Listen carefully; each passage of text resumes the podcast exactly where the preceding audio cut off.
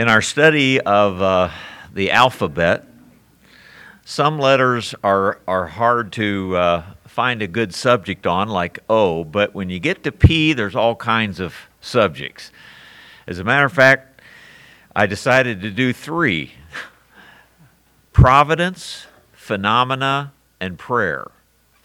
We could have done any one of those and a few more and uh, not been able to do them all justice. But these three, uh, providence, the providence of God, and then phenomena, that is really miracles and things God has done throughout the history of the world, and then prayer, all relate together. And that's why I'm going to lump them together, and we're going to look at all three and see, and see how they, they work together.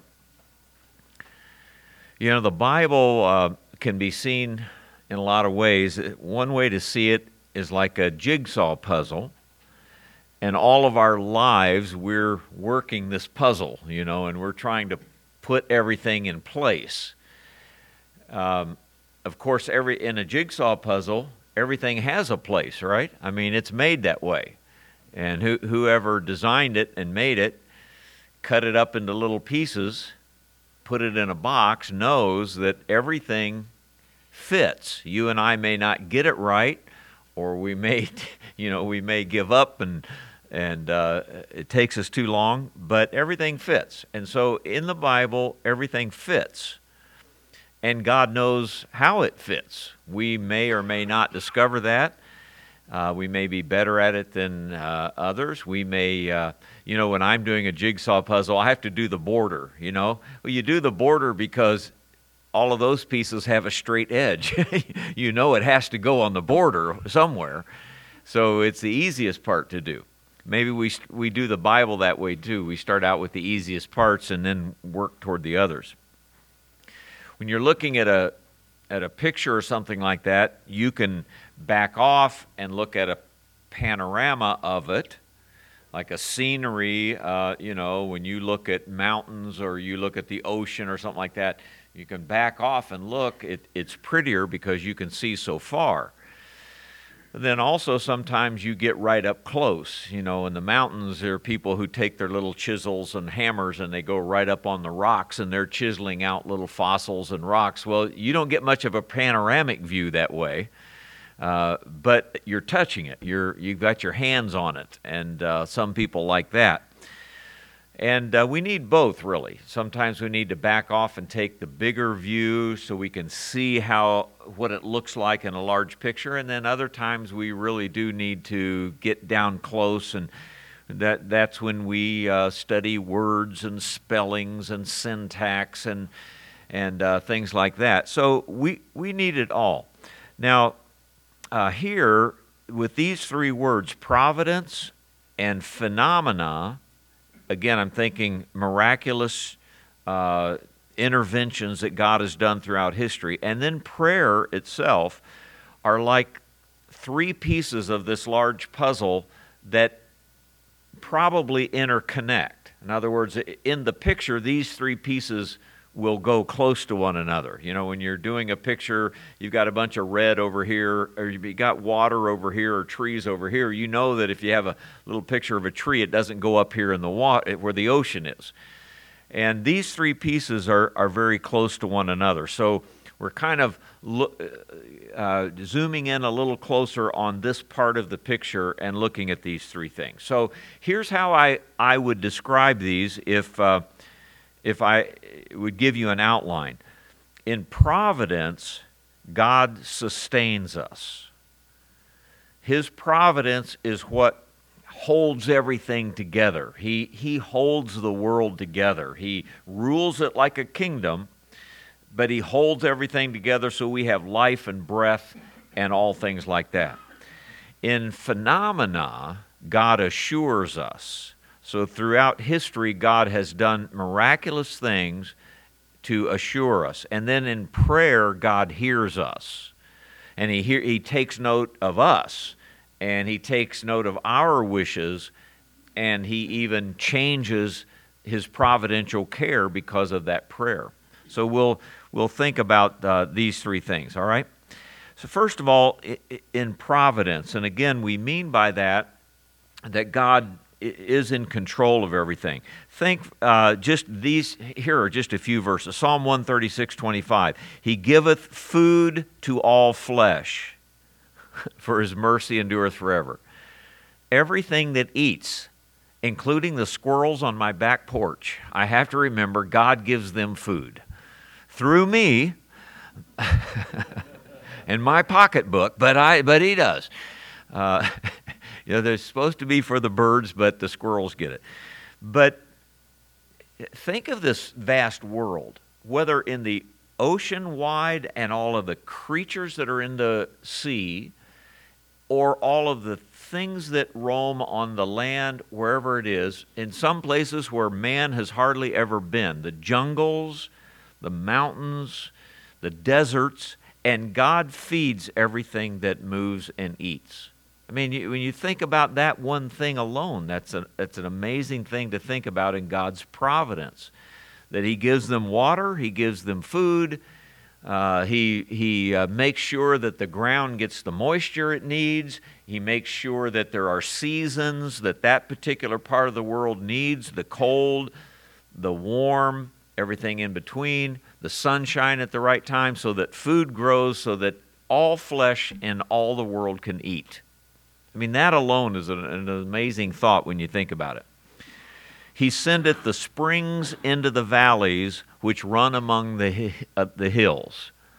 So there's water there. And you know the cycle of the water, how it cycles through our world and uh, goes back into the ground, runs to the ocean, uh, evaporates into the air, brought back over the ground again by the clouds, let it drop again onto the ground, soak in, and go again. And it cycles and cycles and goes through all the ground. And God does that so that He feeds all the creatures and He feeds, uh, he feeds us. And I always think of Isaiah's analogy to that, uh, to the Word of God you know that your your word is like the rain that falls it uh, accomplishes that whereunto you sent it and returns back unto god so uh, the word of god does the same kind of thing in colossians and verses like this he says that he is before all things and by him all things consist so that word consist theologians have noted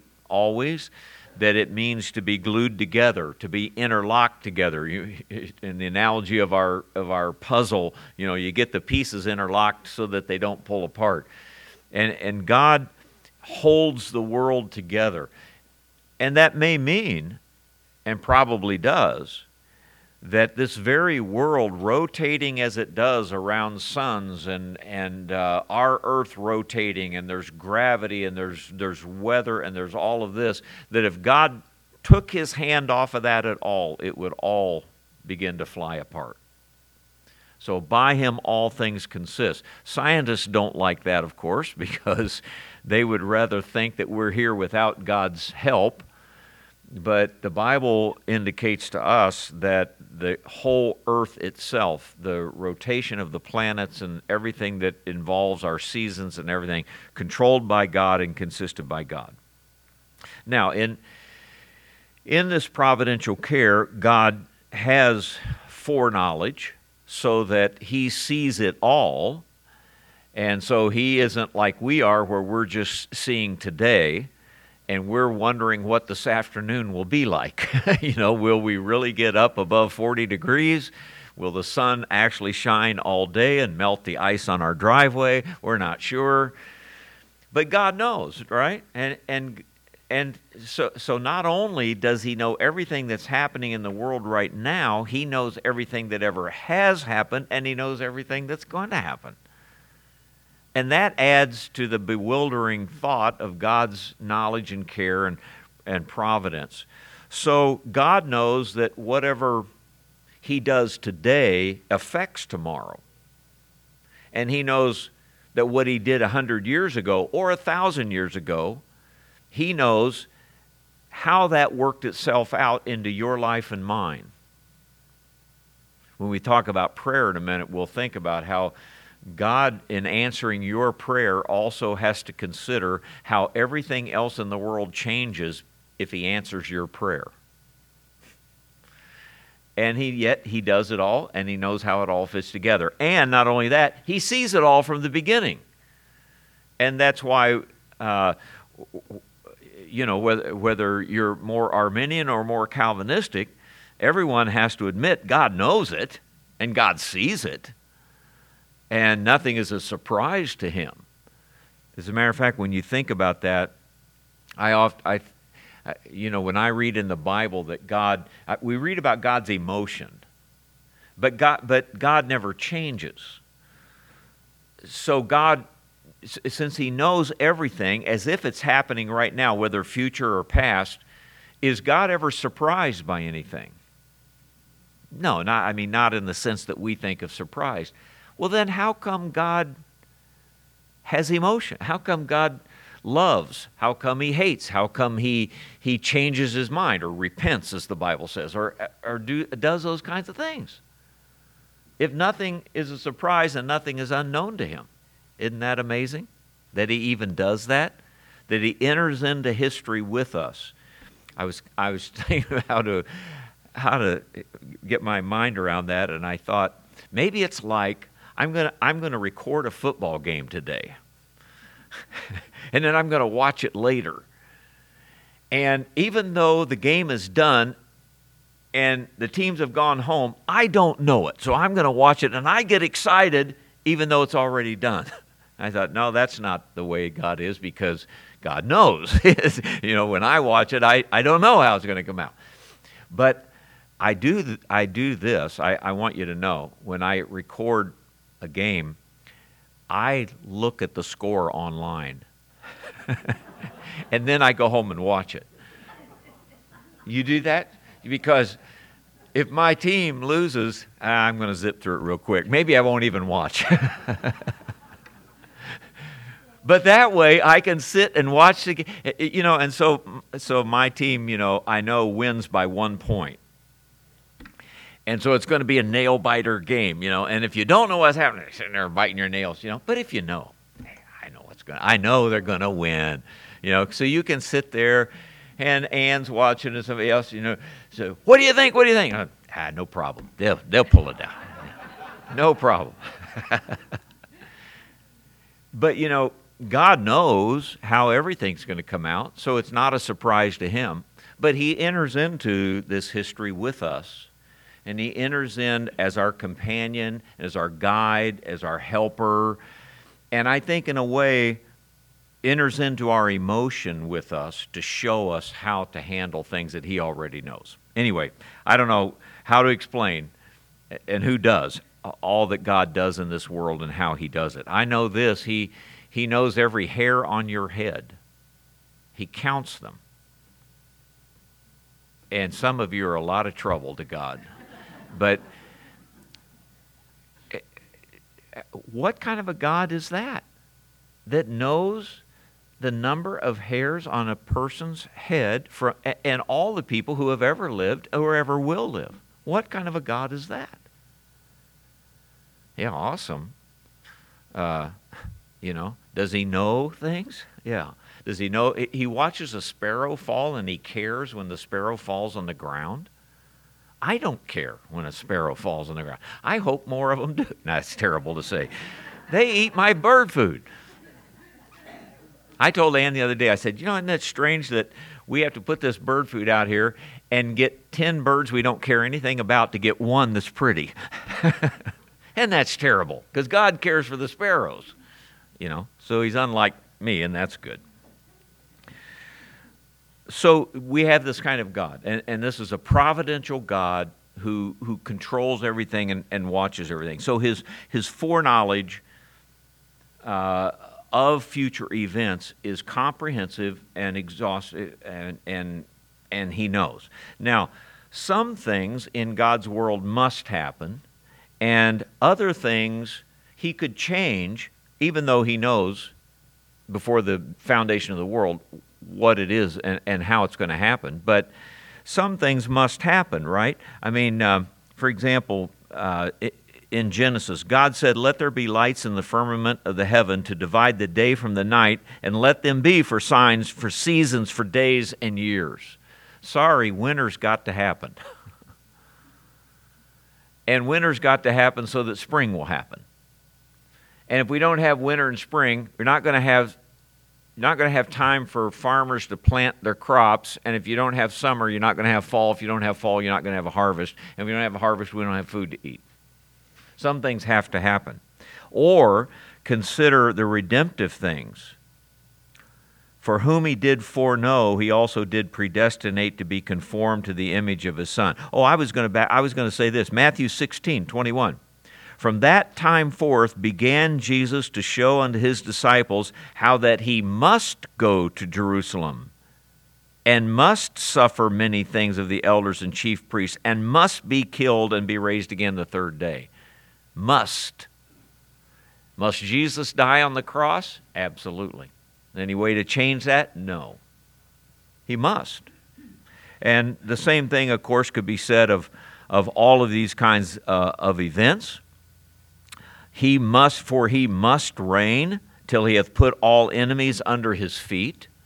So someday he will reign on this earth, and he must do that because God has ordained it and God said it would happen. So these things that God says, these will happen, I will do these, uh, then they, there's no way, there's no power in the universe that could keep that from happening, of course, because God is God and, and He can do these things. So even with us, uh, he has predestinated us to be conformed to the image of His Son. If He has foreseen you and you are a believer in Him, then He that hath begun a good work in you will perform it unto the day of Jesus Christ. He is going to conform you to His Son.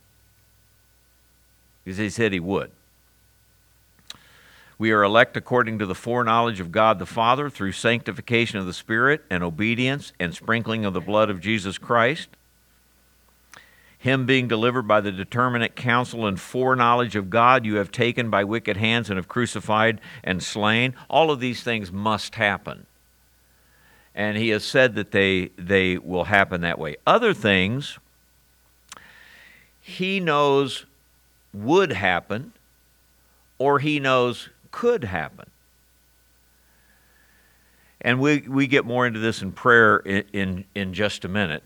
Uh, you know, some people believe that uh, you have a choice in your salvation, and some people believe you don't. I happen to believe you do, and that God foresaw that choice. And since He did, uh, He answered that prayer, and He knew how He would answer that prayer.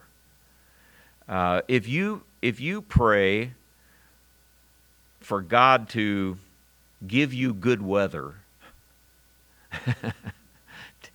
Did God really do it because of your prayer? We'll come back to that in a minute. I mean, you know, uh, you know, in, in the Battle of the Bulge in World War II, there were prayers about the weather so that the Allies could win the war. Did God answer that? I mean, this was this would have been a world-changing answer to prayer, right? When did he decide to do that? When did he decide to change the weather? Because the weather, the way it's formulated, doesn't change now in or, for tomorrow. It started changing years ago, right? We're in El Nino and all of that. When did that start? I mean, you know, you understand what I'm saying. Um, you have a songbook? Open to open to uh, page 63.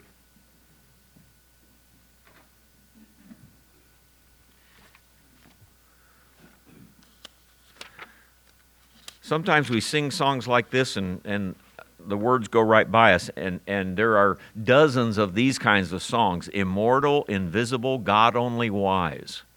right?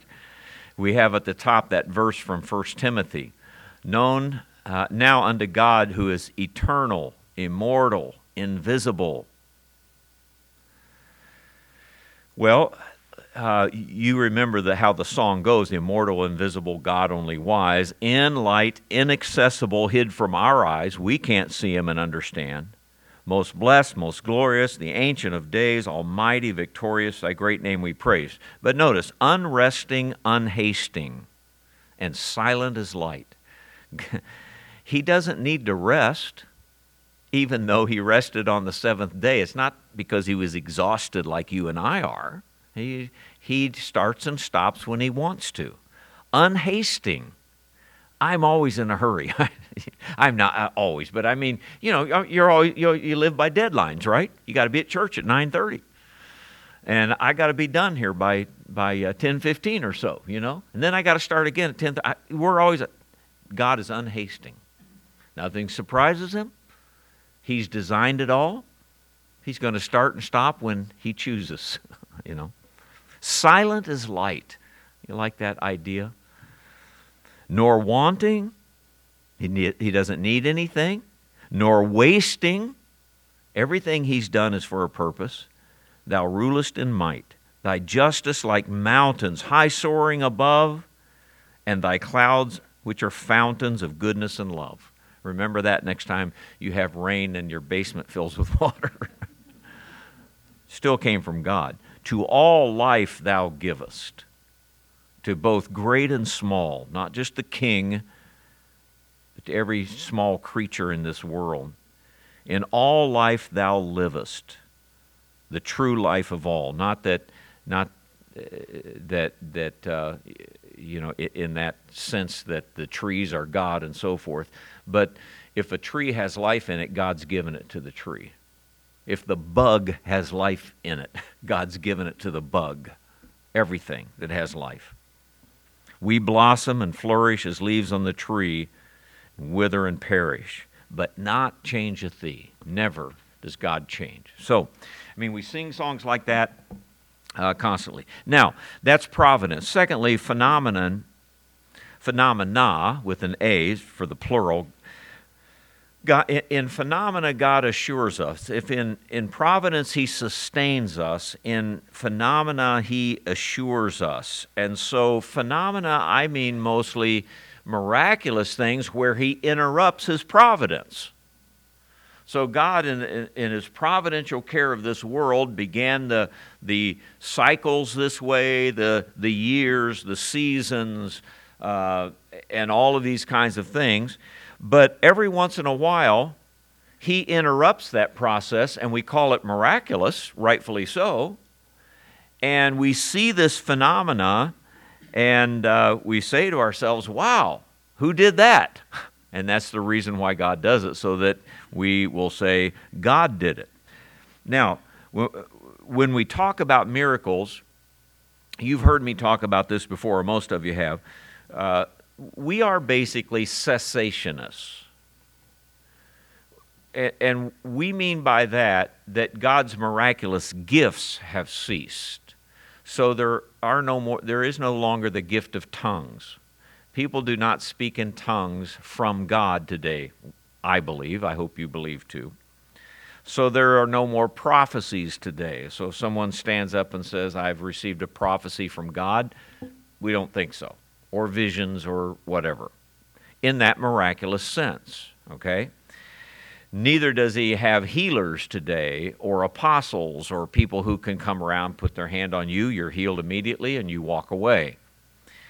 Those gifts ceased in the first century. That's, that's our theology. I mean, and, and most Baptists throughout history have believed that, along with uh, many other denominations and so forth. Matter of fact, the, the uh, the fundamentalists who were Presbyterian, and there were many of them, J. Gresham Machen, B.B. Warfield, and others like that, wrote some of the greatest things as cessationists that these uh, miraculous things from God have ceased. But when we talk about miracles, we certainly believe that God has worked miracles. That is, especially biblical miracles. And so when we think of the history of this world, we go back to, first of all, to creation itself. Um, in um, Hebrews 11, I was reading through Hebrews the other day, through faith, we understand that the worlds were framed by the Word of God, so that the things which are seen were not made of things which do appear. So the invisible things of Him from the creation of the world are seen through the things that He's made. So at one point there was nothing, and at the next, and the next point, God had created light. God said, "Let there be light." Psh, there was light. God said, uh, Let there be uh, land, there was land. And we believe in that kind of creation. We believe God did it in seven days. And so that was a phenomenon, an early on phenomenon. And, and it was amazing. Or the flood, though it did come from the water came from the earth and from the sky, you might say maybe it wasn't a miracle, but this world doesn't flood universally, high above the, the tallest mountains. So, in this phenomenon called the flood, God interrupted his natural providence and said, I'm going to destroy everything. I'm going to start again. And so he brings this phenomenon and it changed the world. And it, it's the mountains that we enjoy today would not be there if it hadn't been for that flood that interrupted God's whole uh, process. Or take the Tower of Babel, uh, where God miraculously, all of a sudden, confused people's language. That was a that was much as much of a miracle as the tongues at Pentecost, where he put them back together, was. he all of a sudden people didn't understand what each other, what one another were saying, whereas at Pentecost all of a sudden they did understand from from 18 different languages listed there. And then, of course, all of the miracles in between that we read and we know about in the Bible, from Jonah and the whale to the Red Sea, uh, and of course, right up to the death, uh, or the, the virgin birth, I should say, the sinless life, and not only the death, but the resurrection and then the ascension of Jesus Christ. And then we talk about the return of Jesus Christ and how uh, he's going to return in the clouds and we're going to go meet the Lord in the air. All of those things are phenomena that God assures us. So, so uh, the, the resurrection of Jesus Christ itself, Paul uses in that rapture passage in 1 Thessalonians 4. If we believe that Jesus died and rose again, then you know that these people you are putting in the ground will one day rise also. He assures us through that. That uh, if you believe on him because he rose, you will too. And so will all of your loved ones. As a matter of fact, you know because he rose from the grave that he can put new life in you called the new birth. And how do you know he can do that? Because of his death, burial, and resurrection and you have that confidence. So he assures us uh, through these things. Now, there's a, there were purposes for those miracles, and we don't always have the same purposes today. That's why we're partly cessationists in these things because when Jesus Christ came and presented himself as God on this earth and king to the Jews, when he went back to heaven, the miracles that attested to his messiahship are not necessary any longer because he's gone. And the Jewish nation is dispersed. And so we don't need those miracles anymore, even uh, the casting out of demons and, and those kinds of things. Now, we will always have a discussion among believers about are there, are there miracles that happen today? And here is where we give each other a lot of latitude. Whether one person says, I don't think we should call anything a miracle today, or somebody else would say, Well, I believe in miracles, I just don't believe in miracle workers. I understand what a person like that's saying. Uh, to me, if, if you wanted to put your finger on a miracle today, I guess the thing that I would have to put my finger on is the new birth itself. But it's not the kind of miracle people are looking for today, is it? It's not like the signs and wonders type of thing. But a person without Jesus Christ is dead in trespasses and sin. There's nothing you can do about that. I mean, you can come to Christ and answer his call, but I mean, you can't regenerate yourself. You can't make yourself be born again. You know that, or it would be by works. So God has to regenerate you, and when he regenerates that dead thing, I think that could be called a miracle if you want to call if you want miracles today. The other thing that I would point to is one day, in the moment, in the twinkling of an eye, all saved people are going to be lifted off this earth and we're going to meet the Lord in the air. That will be uh, obviously a miracle, an interruption of God's process. Now, other things that we talk about, it, it's harder to, to say. Uh, does God work a miracle in the hospital when we pray for somebody and that person gets better? I think generally that's not a miracle. Generally, God is using the natural processes of the body and of medicines and of what surgeries or whatever else we have, and, and the body's put back together uh, and heals itself, or God maybe even speeds up the process. But yet, when the per- if there's a person that says, "But I prayed for this cancer, and all of a sudden the cancer was gone, and so therefore I take it as a miracle," I'm not going to argue with that. I, I, you know, however God wanted to answer that prayer. I, I call these things basically answers to prayer. I think we're better off these days if we understand more how God answers prayer than always looking for the miracle, because miracles are very scarce even in biblical history.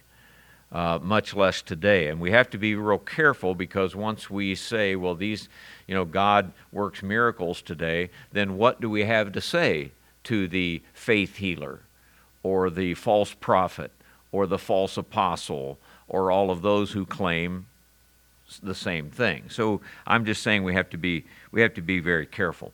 We shouldn't of course call natural phenomena miracles like childbirth and so forth though we though a child is born and and you watch that when your child is born and and we can easily say what a miracle from God and actually, it, it was anything but a miracle. It, it is the way God made life. That is life. And creatures all over this world give birth, and it's a wonderful thing, but it's not a miracle. So, so, as someone has always pointed out, if we look at everything God does in such wonderful ways, the opening of a flower, a seed that falls into the ground and opens, and then out of that's going to come life. And if we call all of that miracle, then all of a sudden nothing is a miracle because everything is a miracle. You understand what I'm saying? Then, then everything is on that basis. But if that is life, if that is what God has made, then his interruptions into that were miracles. And that's what we're talking about when we say God parted the Red Sea. And somebody says, oh, well, you know, God made a land bridge under the water and made it shallow and they went across. And, and so God worked that miracle. No, that wouldn't have been a miracle then. What we read about is a miracle.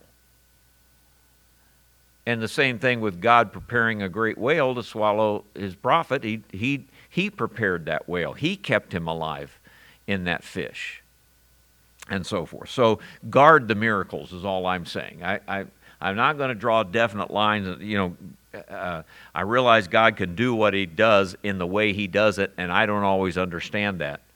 But uh, I do understand biblical miracles, and I also understand our third category. We'll move to that quickly, and that is in prayer, God hears us, that we are commanded to pray, right? and prayer, uh, as I've always said, is is a very easy but a very difficult subject. It's very, it, seems, it seems very shallow, but it's a mile deep. Uh, because we'll, we will pray at the end of this hour, we'll pray in the next hour, we'll pray before our meal, and we'll, you know, we'll uh, pray all the time, all our lives, and yet we probably have no idea how much our prayers affect things that happen. And, because of little faith. You know, we have to pray in faith. Without faith, it's impossible to please God. Everything we do is, is by faith. So uh, uh, we, we pray. Now, um, God has given man, uh, uh C.S. Lewis called it the dignity of causality. And he said, God, God created human beings and he created only, only humans in his image. So he didn't give animals this dignity, but he gave human beings the dignity of causality, and he says you, you possess it in two ways. Number one, you can do things. So you have the ability in this world to go do things, and you can do good things and you can do bad things.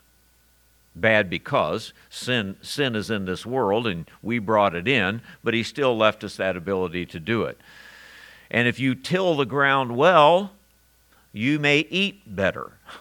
and if you do it poorly, you may not eat so well. If you cut down the tree and build a good boat, you may make it to the other side. But if you build a bad boat, you may drown. you, you have the dignity of causality. You can do good things, you can do bad things. The other part of our dignity, the other dignity that God gave us, is prayer.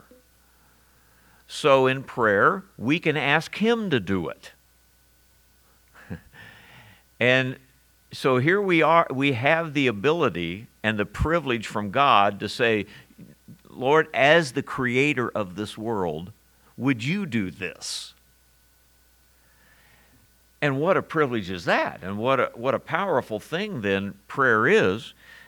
As Lewis pointed out when he wrote that, he said, and yet we spend 95% of our time trying to do it ourselves and only about 5% asking Him to do it. It ought to be the other way around because He can and we can't. And he can make these things happen. We can't always. But let him ask in faith, nothing wavering. He that wavereth is like a wave of the sea driven with the wind and tossed. Let not that man think that he shall receive anything of the Lord. So maybe part of our problem is, or like James says, you ask amiss because you, that you may consume it upon your own lust. You, you uh, receive, you ask, uh, but you receive not. So uh, we have to be careful uh, with this kind of thing. But we're not asking God for miracles when we pray. We're asking Him for His providence. We're asking Him to work things out, basically. Now, if we lived in the day of miracles, or we, we lived when Jesus Christ walked on the earth, or even some of the apostles, Peter says to the man at the temple gate, You know, silver and gold have I none, but such as I do have, I'll give to you. Well, in that case, give it to me. you know, rise up and walk. But since we don't have Jesus walking around doing that, nor the apostles, we're not, we don't ask for that.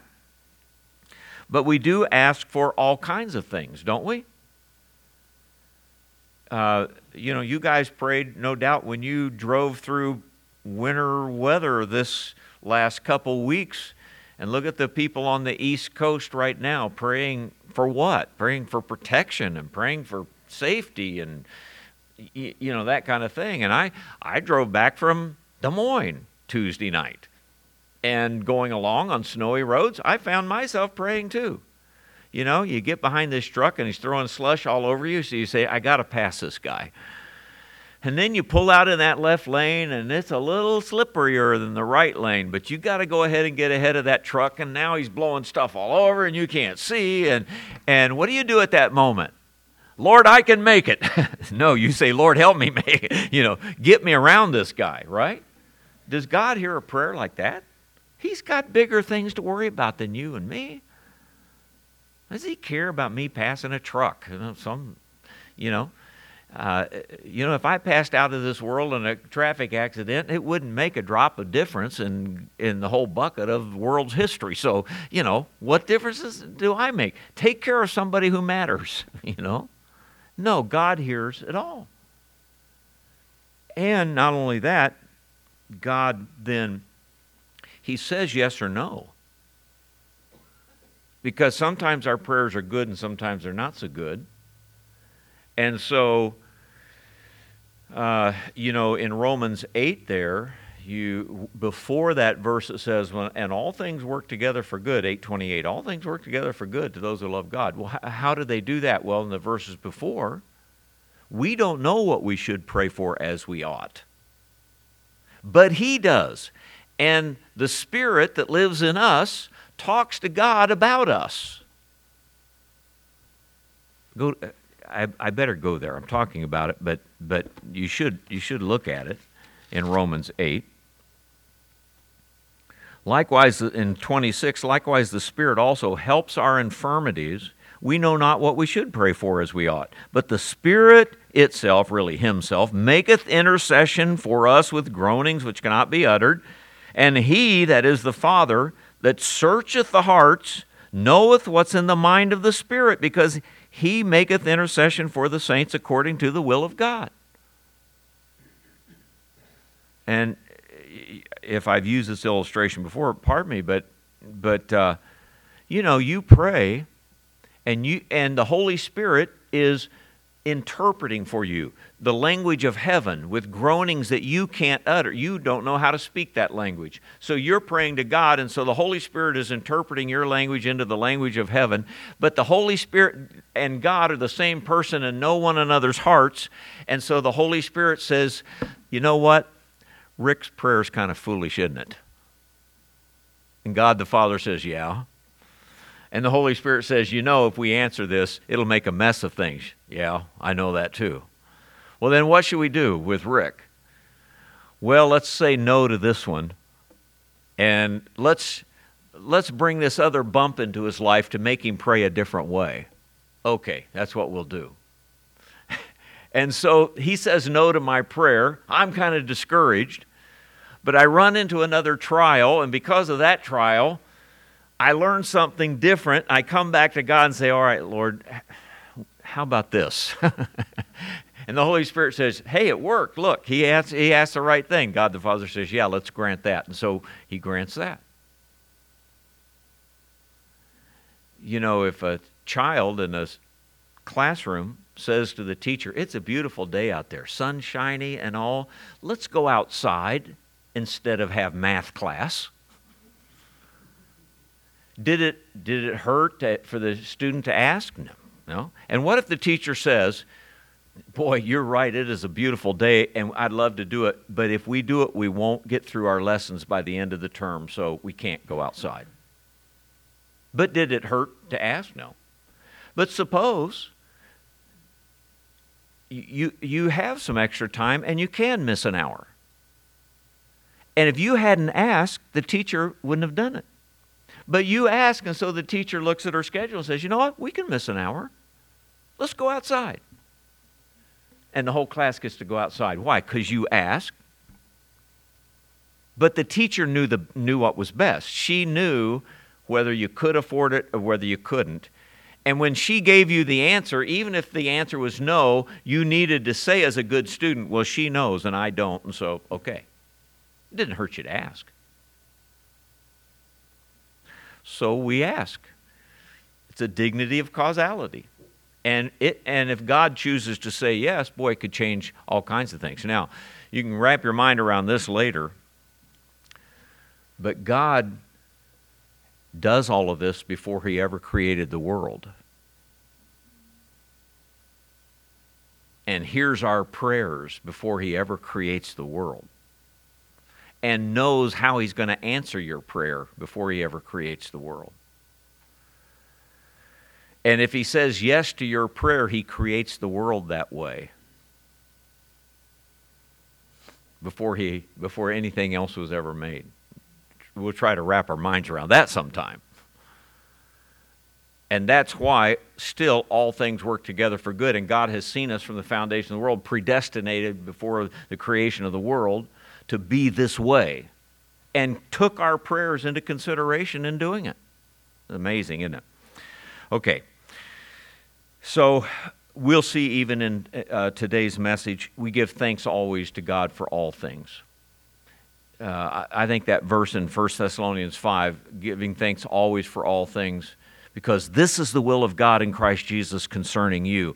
When I pray, or even when I don't pray, and things happen the way they happen, I still have to understand God's providential care, what God chooses to do and not do, even how He answers my prayer with yeses and nos and waits and, and whatever.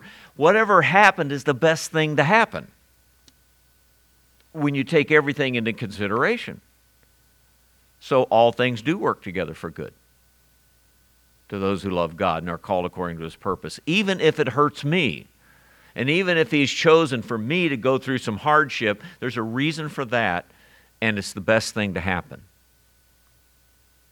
So we get we're always giving thanks always when when these things happen. Uh, I don't have time to read, but I have a a paragraph here from Gene Veith. It's a, is a contemporary writer today that I like to read, and he, he writes writes a lot about contemporary things. But he's talking about words and how important words are. And so he gets into talking about prayer and then even how we are so sloppy with our words and sometimes even in offense to God. And think in this world, folks, how many people call on God in some kind of profanity and they don't realize what they're doing. Veith is saying, God hears every prayer. God hears the prayer of the sinner when that sinner says, Well, God blank you. God hears it. It's a prayer. When somebody says, Oh, God, not in some reverential way, God hears it. And God is going to judge every idle word that we speak. Can you imagine at the white throne judgment when God brings everyone's prayer back before him and says, Here's how you addressed me, and here's what I did with that prayer? Every idle word and everything we say. And if that's going to be true of, of people who don't know him, it, it should be even more true of us knowing him and knowing what he can do that we are always very careful with our words and we're very careful with our prayers. We're not we come boldly before the throne of grace. I mean we we are invited to come and speak but we come and speak and we speak for a reason. Because god is a god of his word living written and eternal and he cares about our words and he that knows the hearts of man and the mind of the Spirit answers according to those kinds of things. So, okay, so um, here we are in providence, phenomena, and prayer. And, and so much more, as you can see, could, should be said about all of these, but uh, they are all kind of our interlinking pieces in the puzzle that we try to understand. Let's pray. Father, uh, we thank you for the privilege of prayer. And though, Father, we pray at prescribed times and in places and, and things, Father, may we never take for granted this wonderful privilege we have of addressing you. Help us, Father, to, to know and understand. And even when we don't understand, to love you and thank you for all that you do. And so, Father, help us to fit into this plan in the best way, in the way that's most profitable for your purposes and your will. And cause us, Father, to live there and be thankful and be at peace with you. We'll thank you for that and bless in these things. In Jesus' name. Amen. All right. Thank you for being here in our class this morning.